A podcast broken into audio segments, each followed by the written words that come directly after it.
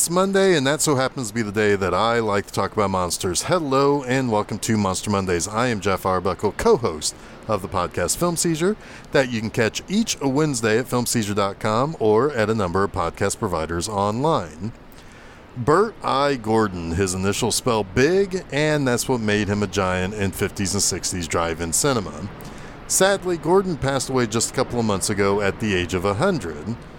And surprisingly, he really hasn't gotten much attention here on Monster Mondays. Oh, sure, his work influenced a lot of stuff, and a lot of that stuff probably did appear on this show, but none of his movies have ever appeared here. So let's fix that in maybe one of the worst ways possible with one of his lesser liked later films. Yeah, to introduce ourselves to Bert I. Gordon, I'm looking at one of the two films he made out of elements of The Food of the Gods. That is a H.G. Uh, Wells story. Now, the second one, the one we're going to talk about this week, is named directly after that story. Uh, but his first attempt to adapt some of Wells' story came about 11 years earlier with Village of the Giants. Now, that's a pretty wild movie that I have seen thanks to Mystery Science Theater 3000 that is part kind of thriller, part teenage comedy, part H.G. Wells adaptation starring Beau Bridges and a young Ronny Howard, and a small appearance by pop singer and professional dancer Toni Basil. Now, where uh, Gordon really made his splash was between about 1954 and 1960, and during those years, he cranked out monster movies like uh, Serpent Island, King Dinosaur, The Cyclops, The Amazing Colossal Man, Beginning of the End, Earth vs. the Spider, War of the Colossal Beast, and Attack of the Puppet People. In 1960, he made a different kind of thriller with Tormented, which is another classic from MST3K, but one that I actually find to be a really good movie, starring Richard Carlson of Creature from the Black Lagoon fame. Now, you might have noticed one thing that uh, that kind of came with the titles of those movies that I listed off from the 50s. Gordon's movies often had some sort of effect that featured someone or something of a larger size than the majority of the characters. King Dinosaur had, well, a dinosaur. The Cyclops, The Amazing Colossal Man, and War of the Colossal Beast featured a person who was grown large and became a rampaging beast. Um, on the opposite end of that is Attack of the Puppet People, who had small people dealing with everything else being supersized. Uh, Earth versus the Spider was about a giant spider. Beginning of the End was about giant grasshoppers. Now, later on, he scaled back the large monsters, but as he moved into the mid to late 70s, he made this week's feature that has animals ingesting what might just be the mythical food of the gods and making them large, and followed it up uh, a year later with another H.G. Wells adaptation of Empire of the Ants that features, well, giant ants. Now, we'll bookmark that second one because uh, that will be making an appearance on the show in a few weeks. Now, as for the people in this movie, um, the film is headed up by Marjoe Gortner, who was a bit of a leading man at this time. Gortner's fame began at an early age when he was a child evangelist preacher. He became the subject of a documentary in the early 70s called Marjoe. Gortner eventually kind of rebelled against his career as a preacher and became pretty sour at his parents and the life that they kind of thrust upon him. He ended up becoming an actor where he appeared in, TV, in a TV movie called Pray for the Wildcats, where he co starred with William Shatner, Robert Reed, and Andy Griffith. And later, he would be in one of the all time great bad Italian ripoff movies, Star Crash. Additionally, in this, we have uh, Ida Lupino playing Mrs. Skinner, who uh, is uh, an old farmer's wife who discovered the supposed food of the gods where eventually animals begin to ingest it. Now, she had a long career in showbiz, having racked up a ton of credits in a nearly 50 year career. She appeared on just about every popular TV series uh, from the late 50s into the late 70s, in addition to her film career. And she also directed movies, which, uh, most of which were made between 1949 and 1953. So she's kind of an early example of a popular female actress transitioning to directing. And finally, we have, uh, in a smaller part, Belinda Balaski, who is uh, probably best known in for appearing in Joe Dante films like Piranha, The Howling, Gremlins 1 and 2, Matinee, another film that features giant bugs, Small Soldiers, and Nightmare Cinema. All right, so our tale opens with Morgan, played by Marjoe Gortner, who is a pro football player. Now, he and a couple of his teammates are heading by ferry to an island, um, and I believe this is uh, off the coast of British Columbia, I think it's mentioned. Now, they're told to go there to relax for a few days before a big game. The trio hunt a deer for dinner, but um, Morgan ultimately lets the deer go, thinking it's no sense in continuing to chase down the innocent young deer. However, when one of those teammates chased the deer into the woods, his horse becomes startled by a strange sound heard in the trees. The rustling is the sound of huge wasps that begin to sting the man, and he eventually dies from the large number of stings he suffered from a large by a large number of large wasps. Um, by the time Morgan finds him, the wasps have all dispersed. Now, Morgan finds the cabin of the Skinners. Now, Mrs. Skinner, who I said was played by uh, Ida Lupino, hurries inside when she sees him coming out of the woods and refuses to answer the door. He hears a noise in the barn and discovers a giant rooster that begins attacking him. And he's only saved when he uses a pitchfork to stab the rooster in the throat. The rooster isn't the only large beast in the barn either. Turns out the chickens are pretty massive too. Mrs. Skinner finally reveals herself, and uh, she doesn't have a phone to use to call about his dead friend, but she begs Morgan to look at something. She shows him two large rat holes where she basically stash, stashes their food and grain for themselves and for the animals on the farm. She worries that maybe rats have gotten uh, into this place, into this mysterious stuff that she labels FOTG, and believes it came from the Lord to help feed their animals. However, it's only made them larger along with uh, the wasps that killed Morgan's buddy. Also, there is Mrs. Skinner's husband, Mr. Skinner, who went to the mainland previously and is returning home. Now, as he's coming back, uh, Mrs. Skinner is at home alone and worried about what this miracle growth stuff is possibly doing to the animals around the farm. And she gets her hands uh, chewed up quite a bit by giant grubs that have gotten into uh, this mysterious goop.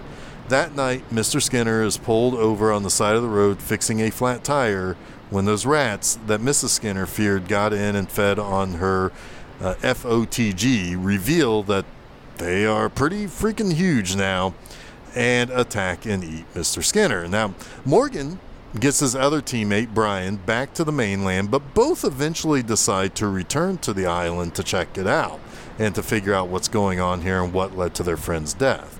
However, there are more characters uh, getting introduced in this second act. We meet a young couple, Thomas and Rita, and a dog food company owner, Jack, and his assistant, who is also a bacteriologist named Lorna. Now, Jack and Lorna are there to buy meal stuffs from the Skinners to market in their dog food. And Lorna and Jack first see the giant chickens and and a busted out barn door, and they don't seem all that bothered by seeing giant dead chickens, even though uh, they do know that uh, about something that has made these farm animals at the Skinners larger.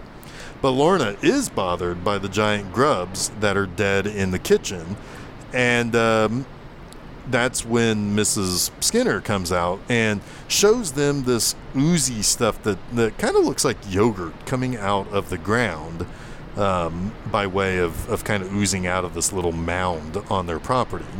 Now, realizing that this stuff wasn't oil, the Skinners fed the stuff to the chickens. The grown chickens ate it, but were unaffected. The chicks grew large and eventually ate the full grown chickens, so this gunk apparently changes and enlarges immature animals. Now, Jack and Lorna are about to leave uh, the farm when they see the giant wasps. And Jack tries fighting them off, but Morgan and Brian arrive to kill these things or to help, basically, help uh, Jack kill these giant wasps. Now, on the way there, um, Morgan and Brian were told by Rita that she and Thomas wrecked their camper after trying to avoid a giant rat that was in the middle of the road. Morgan and Brian decide to uh, help them out and take them back to the ferry and everything once they kind of finish up business at the farm. And uh, and while they're at the farm, Morgan and Brian decide to exterminate the uh, giant wasps. Now they need to find the uh, the nest that the wasps have built, and the pair of football players are going to blow it up, basically.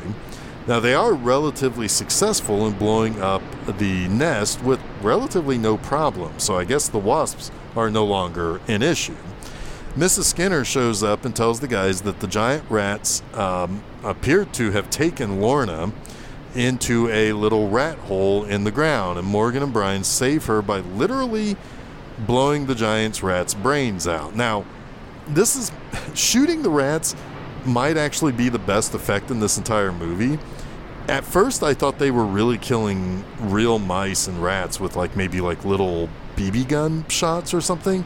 Uh, but it actually isn't. Um, if you are able to look at this frame by frame on a DVD, um, you'll see that they're actually shooting a, a squirt of red stuff at a high enough velocity that's knocking the mice and rats over and also splattering as if it was like a gunshot. So it's actually a fairly decent effect in a movie that has some not so great effects.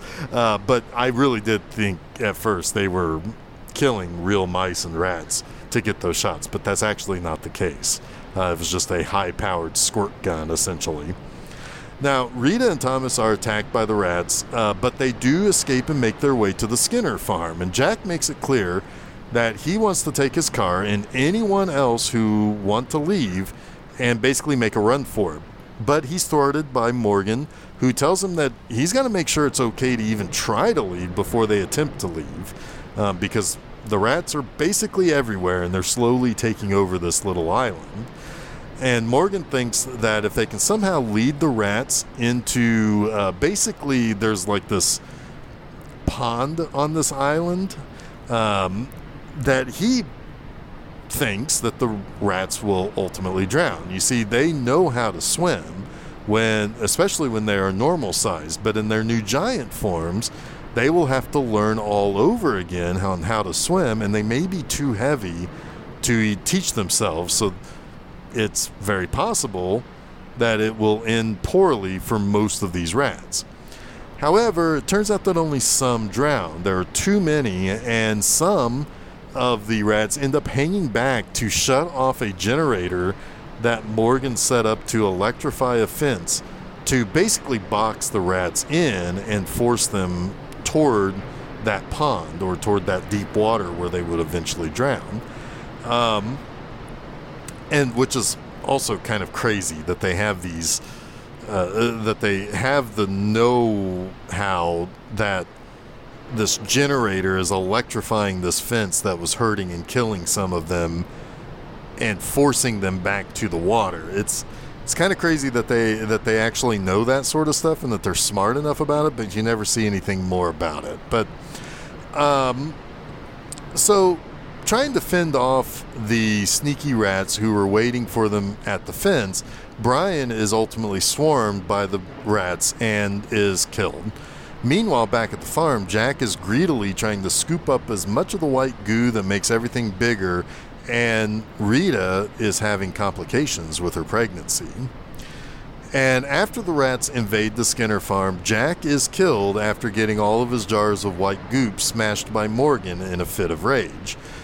Thomas decides that all Morgan seems to be doing is putting them at even greater risk, so he kind of wants to take Jack's car and leave with Rita before she has a miscarriage. But Mrs. Skinner actually calms him down by saying that being on a farm, she knows a thing or two about delivering babies, and both he and Rita decide to stay until it's safe to leave. While fighting back the rats, Lorna asks Morgan to make love to her because she likes his moxie and she doesn't think they're going to make it out alive. So, uh, but he feels pretty confident uh, they're going to continue this conversation once they get back to the mainland. But at one point, Morgan and Thomas get in Morgan's Jeep to set explosions to blow up a dam to basically wash out the rats. This allows the rats to get into the Skinner's farmhouse where they kill Mrs. Skinner. Um, Lorna and Rita barricade themselves in the bedroom, and that's when Rita's baby decides to be born right there on the spot while giant rats are trying to get in and eat them. Now, Morgan and Thomas get back and save uh, Lorna and Rita and the baby as the flood comes in and washes the rats and washes out the rats and drown them. There is still one that survives.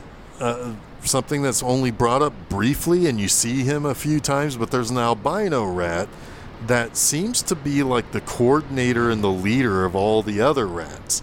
So Morgan has to beat that one over the head with his empty shotgun. Once the flood somehow rescinds, Morgan and Thomas pile all the dead rats up into a pile, uh, and Lorna pours one of the FOTG jars onto them, and they burn the beasties in a bonfire. And I guess they're having rat for supper tonight. However, as a final stinger, it turns out some of the goop jars that Mrs. Skinner had saved got washed away and ended up at a mainland farm where cows drank it and their tainted milk ended up in school kids' lunchroom milk. And uh, it's heavily implied that those kids are going to end up having abnormal growth. So let's get to the three things that I like about the food of the gods. The first thing has to be the absolutely nonchalant reactions to seeing things get so big. Okay, granted, Marjoe Gortner is pretty freaked out when he gets attacked by a giant cock, as you do. But once he knows that there are giant things, he reacts absolutely not at all uh, at basically seeing a 10 foot tall wasp nest. It's just like a normal thing to him. He's just, it, uh, he reacts n- n- with nothing. He just looks at it. It's like, yeah, there it is. That's what we're looking for. Uh, he finds out his teammate died of what would basically be 200 wasp stings, and he's like, those sons of bitches are obviously giant. And then he goes with a plan to blow them up. Now, why did he blow them up? It's like he's exacting revenge against the giant wasp. But why? I mean, between him returning to the island, uh, leaving his pro football team practice early to do so, no less, uh, to deal with the monsters that killed his buddy when it has nothing to do with where he lives, what he does in basically his day to day life, uh, but out of sheer machismo to punch out uh, you know, to, to punch out of control nature right in the face. And how people react to giant worms, giant chickens, giant wasps, and giant rodents, you know you are in a pretty bad creature feature, and it becomes this kind of quaint thing. Um, you know, this is a movie that's made somewhere between 15 and 20 years too late. People don't act like people from 1976 in this movie. It's almost naive in how they deal with these giant creatures. It's like they believe this is all possible just because something like that goop is a thing that just exists. You know, once the atomic age began, giant monsters did happen because, of course, they would exist simply due to radiation. So, some normies might react negatively to this concept when they see these things, but the heroes, who in those movies back in the 50s and very early 60s were usually scientists, um, they just kind of end up accepting this stuff as if, oh yeah, radiation. Yeah, that's going to happen. That's a thing. In this movie, scientists are not the heroes, but all these people in the Food of the Gods just kind of accept giant animals like the scientists accepted that stuff in the 50s. I mean, that's just some really classic cheesy creature feature business going on there.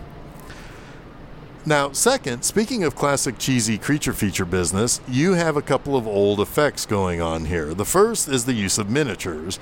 You have normal sized rats crawling over small scaled camper trucks, for example. You have a miniature version of the Skinner's farm for the rats to crawl over.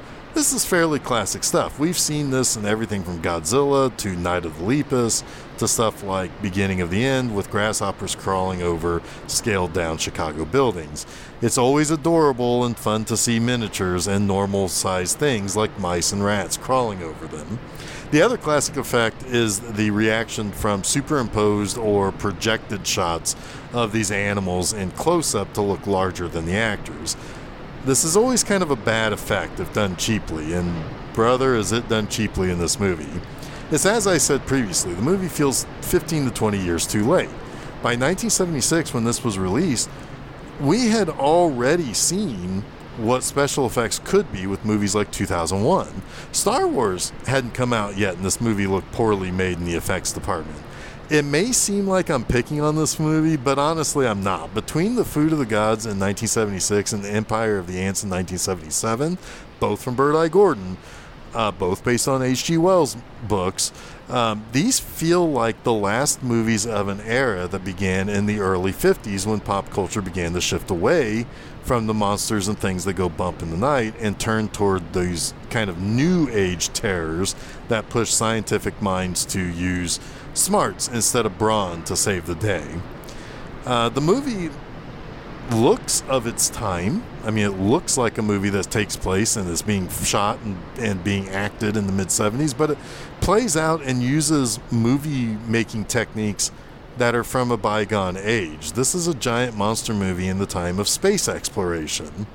It really does feel like watching a definitive end of an era and it makes this movie more of a curiosity than a truly bad movie. Lastly, I've said this feels like a movie that should have come out in the late 50s. I've said that a lot already. Well, that's mostly true, but there is an unusual amount of melodrama in this for a giant rat and wasp and chicken and grub movie. That's where this kind of then ends up becoming something of a 70s monster movie. We've got a young couple arguing over getting married while one is pregnant and didn't opt to get an abortion. That was a scene I didn't mention earlier, but uh, it's because it was just kind of shoved into this movie. Rita wants the classic kid and family and husband, and Thomas doesn't seem to be comfortable with any of that. And you've already got a greedy dog food company owner who is like a hyper capitalist who doesn't really give a shit about anyone else in the situation. He just wants his goop and to get out of there alive. His assistant, Lorna, is something of a feminist without it actually coming out and saying that. Um, she makes mention how she settles for working with the greedy dog food company owner because she followed what she was interested in bacteria, and she's a lady, so her chances aren't that plentiful to get a job in that field. She calls the capitalist a whore for money when he implies that she would do anything for money too, which may or may not have been uh, kind of indicated that he thinks that she did whore herself at, you know, for money at some point. But then Lorna just point blank asks Morgan to make love to her because, hey, why not? They're all going to die anyway. But then you have Mrs. Skinner, and she never had a scene with Mr. Skinner. She always talks about Mr. Skinner. He's the one who will do the business with the goop. When she realizes that he's likely died before returning from the mainland, she starts talking about how unafraid of death she really is because she'll uh, get to be with her husband again. That isn't saying she is no longer fighting to stay alive. It's just that if they are going to die, she's not scared of it. And it's kind of sad, but it also makes her maybe the most even keeled person in this whole cast. There's always room for a little bit of melodrama in these creature features, but Gordon kind of evenly distributes monster time and drama time. It's um, it's the only element of this movie that feels like it was contemporary for the mid 70s. Well, that wraps up this week's Monster Mondays. You can catch new episodes of Monster Mondays each Monday at FilmSeizure.com. Don't forget to follow Film Seizure at Facebook, Twitter, and Instagram, and subscribe to Film Seizure to get both the Film Seizure podcast and Monster Mondays at your favorite podcast providers, as well as YouTube. You can also check out my website, bmovieanima.com, to read new articles every Friday morning. Next time, let's continue to look at the Ecology Strikes Back scenario uh, with an earlier film that came out prior to this one, and that's Frogs from 1972. So until next week, stay spooky.